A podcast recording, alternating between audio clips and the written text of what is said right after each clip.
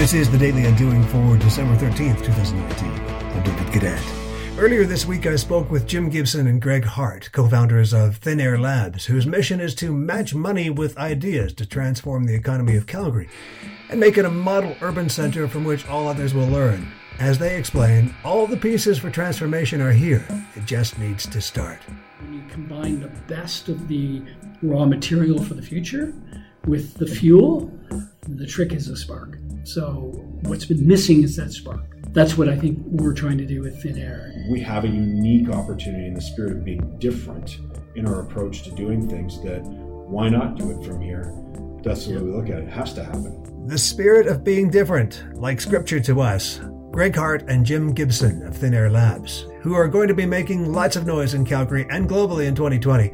We're going to gladly trumpet that message, both in a new podcast offering and here on The Daily Undoing.